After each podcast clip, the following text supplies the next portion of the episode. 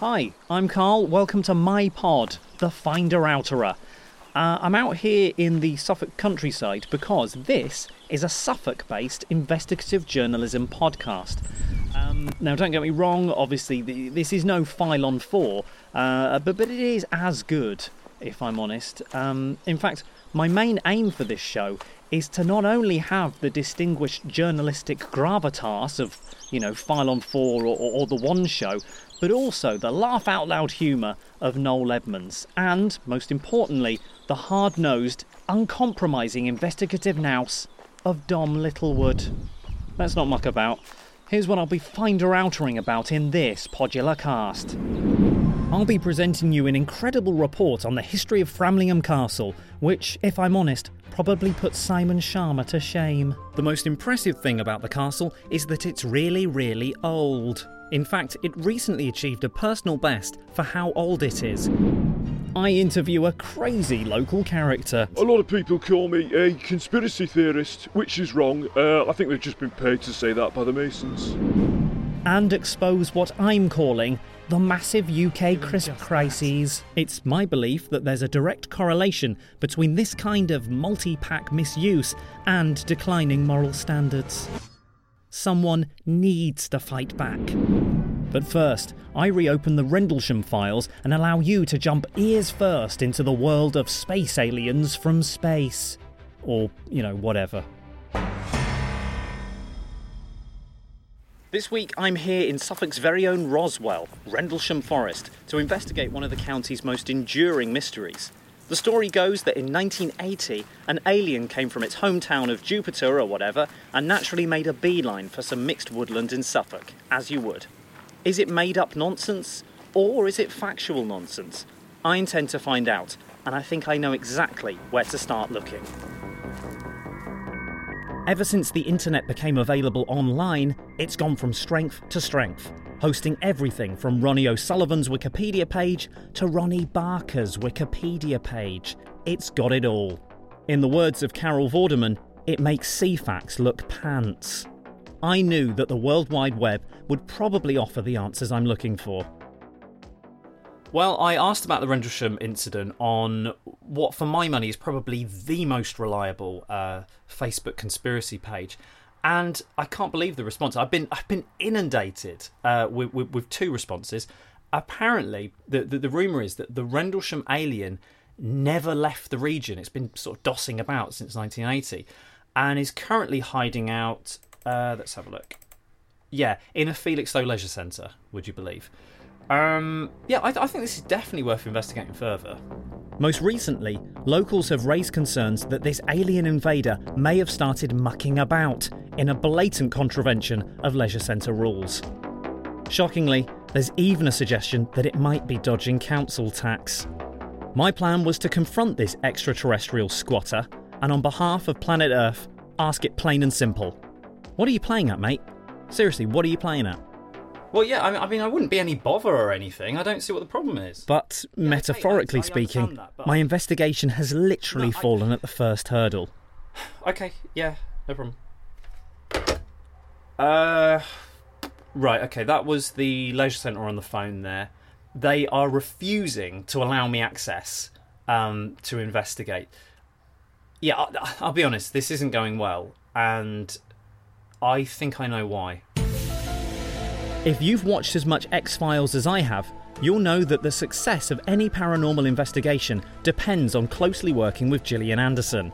To that end, I attempted to reach out to Gillian through her agent and see if she wanted to team up. Okay, and what? Sh- so she personally said that, did she? Oh, she did. Oh, okay. It was at this point that I discovered I'd effectively been blacklisted by her management. Perhaps by mistake, perhaps due to a series of bizarre fan letters I sent her in 2016. I forget which, and I don't believe the distinction's important. So obviously the, the, the Anderson stuff is a, a little bit of a setback, but I have received an anonymous email that more than makes up for it. Uh, I've got here an image someone sent me, uh, which is probably the clearest photographic evidence of the Rendlesham alien that anyone's ever seen. Uh, yeah, I, I, I think it's time to bring in the big boys. When we talk about aliens, we talk about the search for extraterrestrial life. Amazingly, TV physicist Professor Brian Cox agreed to offer his expert opinion on the photo I'd received. For listeners not aware of Brian Cox, he's essentially a jumped up science teacher with hair from the 90s. Unfortunately, after accidentally calling him Sarah Cox on 17 occasions, Brian told me to, quote, get my act together and terminated the interview. He later sent me a curt email refusing permission for me to use any of our Skype conversation. I deeply regret the way that our interaction went. So, as way of apology to the Cox camp, I later made a small donation in Professor Cox's name to the Lance Armstrong Foundation. Um, well, this latest setback, I'll be honest, it's, it's given me time to think. You know, what, what if I got this all wrong? What if the Rendlesham alien came here because their home planet is really rubbish? Uh, you know, it doesn't even have things like Sky Q or Crufts. I mean, I couldn't even imagine a, a world like that. I, I mean, what if he just wanted to start a better life for himself here on Earth? You know, where we have loads of good stuff like Shirley Bassey or Toblerone or, you know, other things. Who am I to judge? Um, yeah, I've decided to call off my investigation, and in the words of Paul Macker McCartney, just you know, let it be. Right, I'm gonna go get some beans on toast. Ugh.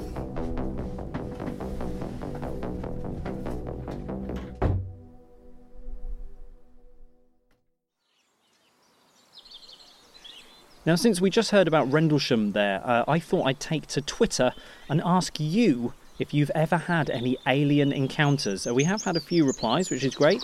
Uh, so um, we've had Jill in Coddenham says uh, no. Okay. Uh, Jim in Stowmarket says n- no as well. Uh, Al in Otley says, I have never had an alien encounter. It's just another no. Um, yeah, that would. Let's have a look. This isn't really what I. Uh, we've had Pacific Insurance says, Dear valued customer. We. I know that's, that's something else. Um, yeah, and, Bob in Wickham Market, let's guess. He, yes, he says no. Um, right. I, I, I, I don't, don't know why I bother sometimes. Useless. You're listening to the Finder Outerer. The Finder This is a humble packet o' crisps. When combined with a few more packs of its fried potato comrades, you're talking multi pack. Now, if you were to legally purchase one of these multi packs from a reputable supermarket, that would be fine. In fact, you'd be so well stocked on golden salty snacks, you'd literally laugh.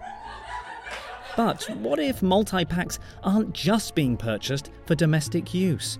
What if some are bending the rules and committing crisp criminality?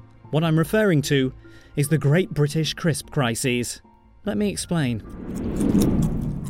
Now I'm here in my kitchen to find this. So yeah, if you take some packets of crisps and look very closely at the small print, you should find this legally binding phrase. Part of a multi-pack not to be sold separately. But what if these little fellas are being sold separately in a blatant contradiction of crisp rules? It may make you physically sick to hear that I've received reports of corner shops up and down the county doing just that. It's my belief that there's a direct correlation between this kind of multi pack misuse and declining moral standards. Someone needs to fight back. I've decided it's crunch time for these corner shops. I'm going undercover to expose this racket, literally putting my life on the line. Because at the end of the day, when you think about it, if these shopkeepers are willing to disobey crisp packet rules, it chills me to think of what else they'd be capable of. Uh, I'm here outside one of the corner shops that I've been warned about. I'm just about to go in. Uh, I'm disguised as a leading crisp expert, and that's basically just to give me the perfect cover to ask some very probing crisp questions. Um, actually, quite clever when you think about it. Um, anyway, here we go. I'm going in. Hi there. I'm, I'm, I'm just a run of the mill crisp expert. Nothing nothing to think twice about. Okay. The covert recording device I'm using is secretly and inconspicuously concealed in a large taxidermied otter, complete with riverbank diorama. Nice, uh, nice selection of crisps you got here, fella. Yeah, yeah, yeah. Although this allows my recorder to be well hidden, exactly why I would be carrying such an item into a shop and why the otter had a microphone protruding from its mouth was very unclear. But this issue only occurred to me much later. I'll tell you what, I'll, I'll, I'll just pop this otter down here for a moment. there we are. Nonetheless, nothing was going to stop me from getting the job done. Look here, Chief. Um, I'm a crisp expert, yeah? There's, there's nobody else here. This is just between you and me. Uh, nobody recording this conversation. Why, why would they be? Um, so, so just, just tell me straight. Where'd you get these babies from? Hmm? We talking shop bought multi pack or. Although you can't see this, when I asked that question, he sort of nodded. And if he denies it, well, he's just talking complete toffee. That, that, that, that was really a yes, wasn't it? But, but, but don't just nod. Clearly say yes. Um, preferably into the mouth of the otter, if that's all right. Uh, Well, well, I didn't nod. oh, did you? No. Oh, did no, you no. not? Oh, sorry. I thought you.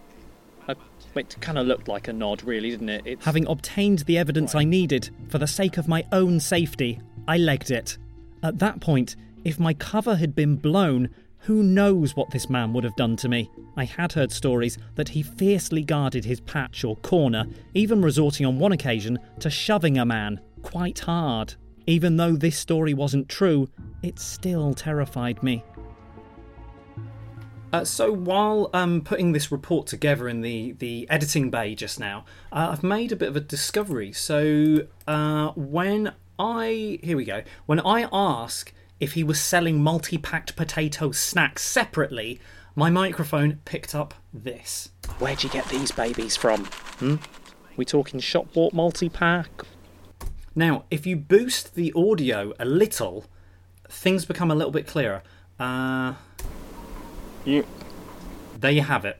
An affirmative sounding grunt. Clearly, this man's primitive, guttural equivalent to the word yeah, yeah, or yaha. Yeah. Considering the question he'd just been asked, it's damning stuff.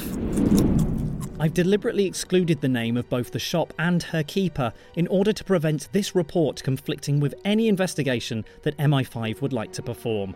Of course, only with my full permission and involvement, uh, perhaps in a leadership capacity.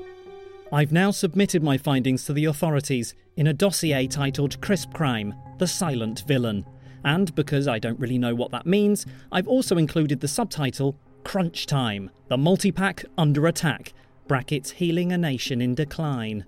I must point out that I recently discovered splitting multi-packs to be sold separately is in fact not illegal, which has put the dampeners on this report quite a bit. Uh, nonetheless, I still consider the issue to be one of the great crisp crises of modern times. So remember, when purchasing crisps, always check the packet and don't just be smart, be snack smart.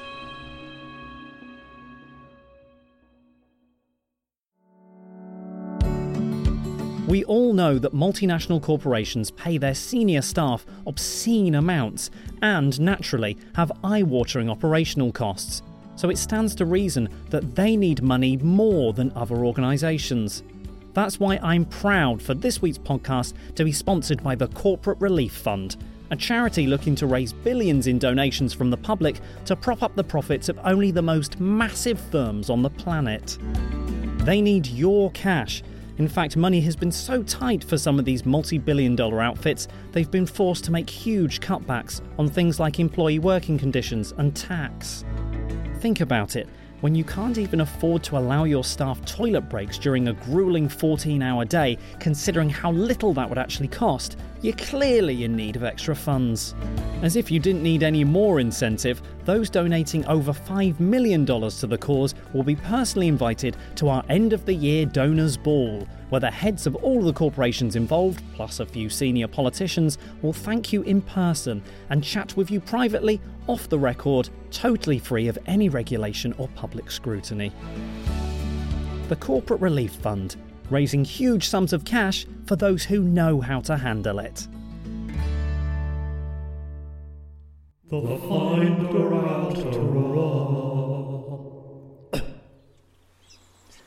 Uh, a few of you have been asking me who my journalism heroes are. Um, now, y- y- you might expect me to say someone like Bob Woodward, um, and while I think Watergate was all right, I honestly believe it pales in comparison to the work of Matt Allwright, my journalism idol. Um, just occurred to me if, if you're listening outside of the UK, you might not know who Matt Allwright is. Um, he's basically our version of Oprah Winfrey, um, but if she wasn't a chat show host and investigated dodgy tradesmen, uh, and was British, and was a 51 year old man, and, and, and used to be on Rogue Traders. Yeah. You're listening to The Finder Outerer. Now, here's an interview that I recorded a few weeks ago with a wacky local character.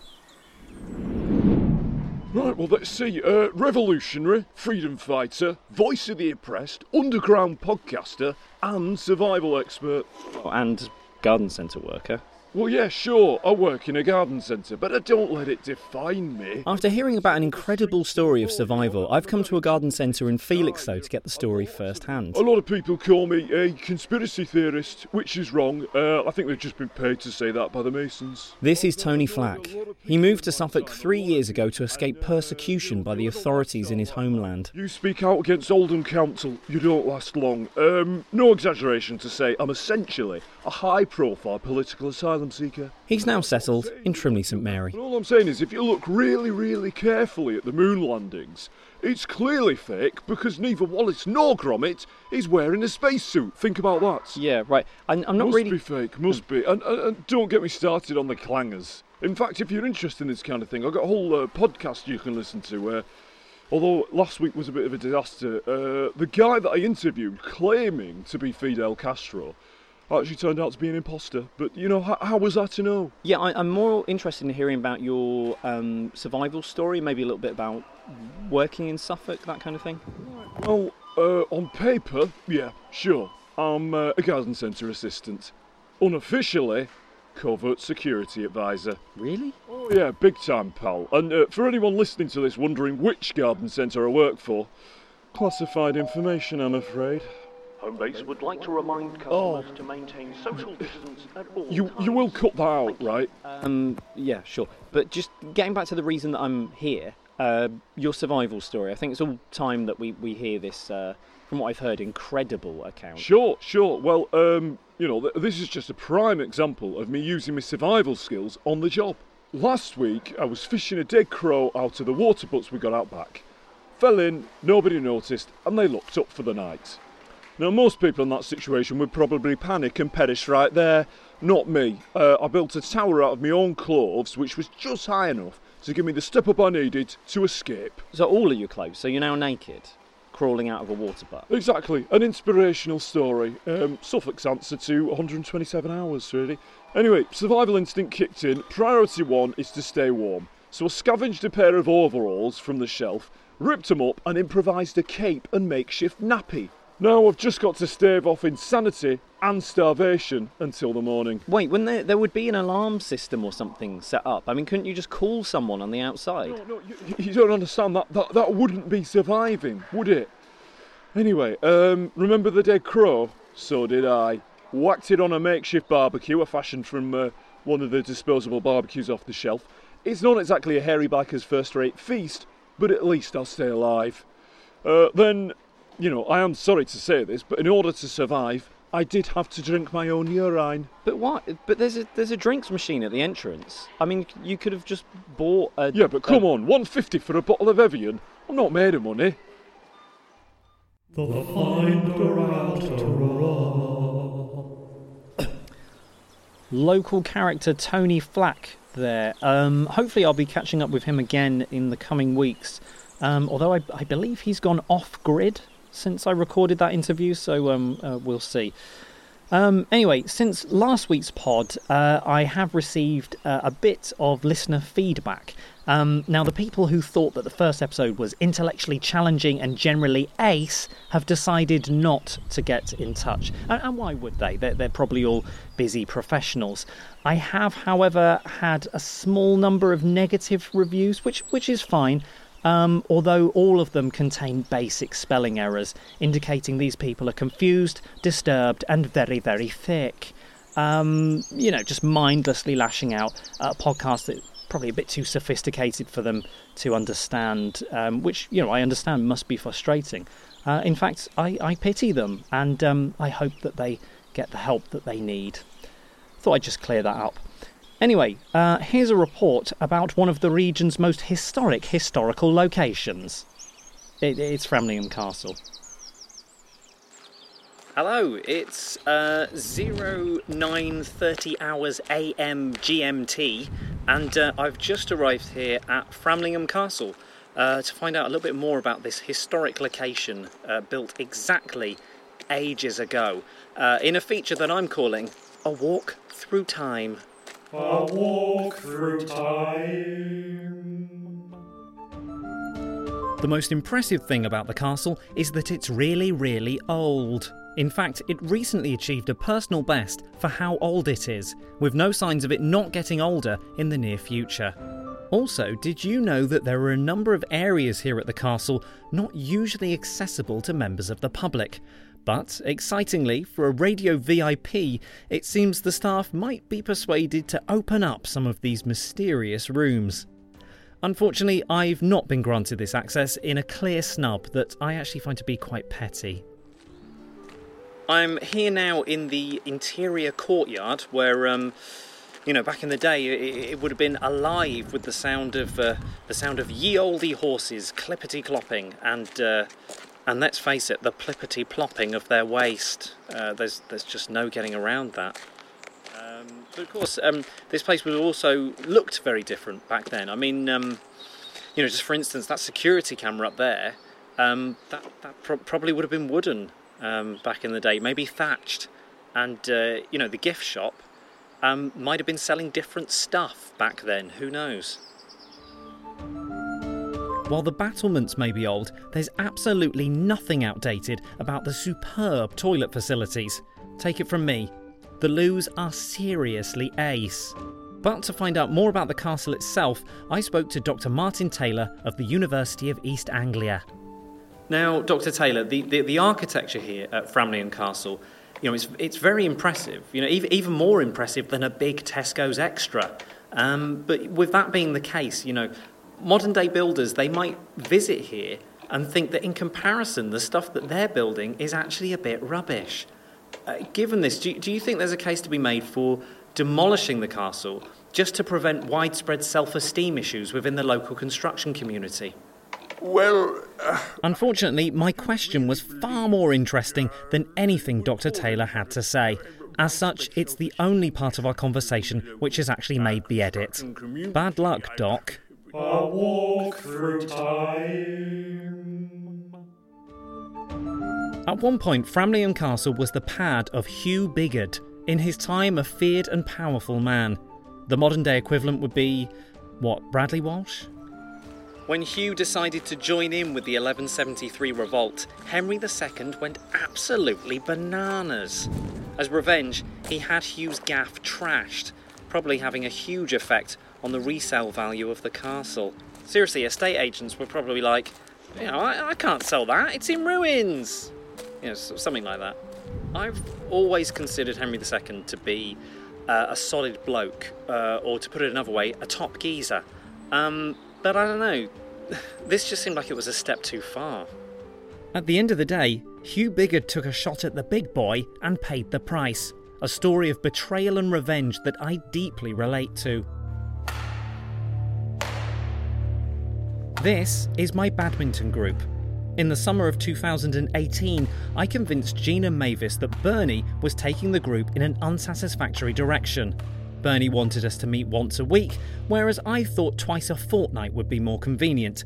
Bernie wanted to give Jean time for her hip to fully heal, whereas I wanted to resume play ASAP. We were at loggerheads. Then a plan started to form. I secretly texted Jean and Mavis and invited them to join a revolution. I bravely talked the ladies into backstabbing Bernie and called for a vote of no confidence. In a shocking, almost Shakespearean turn, Jean and Mavis voted against me, and I was forced from the group. Later replaced by Jean's friend Doris, a retired dinner lady who, to be fair, did have a cracking underarm technique. So you see, I can relate to Hugh Bigod and the history of Framlingham Castle on a level that normal members of the public can only imagine. Uh, you'll be happy to know that I have since torn the badminton group to shreds on the local village Facebook page. So there you have it.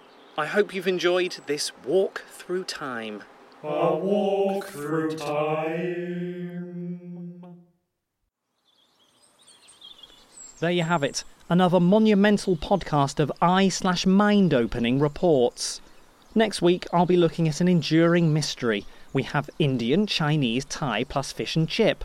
But why no Welsh takeaways in Suffolk? And I'll be jumping into the funky world of fashion with a light-hearted feature where I try and revive the popularity of the Cape, proving that as a presenter, I am adaptable, warm, and fun, actually and that the feedback I received from my Good Morning Britain presenting audition was utter cobblers, probably written by someone promoted beyond their abilities due to an administrative oversight. Anyway, thank you for listening, and remember stay vigilant, Suffolk. Stay vigilant.